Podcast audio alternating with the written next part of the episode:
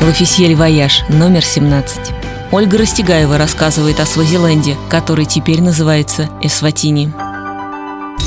Лик короля встречается в одной из самых маленьких стран Африки повсюду. Он улыбается с агитационных плакатов, традиционных саронгов эмахия, которые повязываются на тело королем назад, и со всех купюр местной валюты Лилангени. Монарха в стране обсуждают, осуждают, ему завидуют, его превозносят и недолюбливают. Но фигура Мсвати III, сына королевы Слонихи, как официально звучит титул его матери, никого не оставляет равнодушным. За 32 года правления Мсвати III нажил состояние в несколько сотен миллионов долларов, но так и не смог поднять хоть немного уровень жизни в своем королевстве. Свазиленд и Сватини – одна из беднейших стран Африки. Высокий забор из тростника вокруг королевских дворцов скрывает от глаз подданных жизнь, которую они не могут себе представить даже в самых смелых мечтах. Роскошные дворцы, частные самолеты и дорогие автомобили. Жители королевства ютятся в глиняных хижинах, слепленных вручную из речной глины и коровьего навоза. Спят прямо на циновках на полу, укрывшись коровьими шкурами, и выкручиваются как могут, чтобы заработать хоть немного на еду.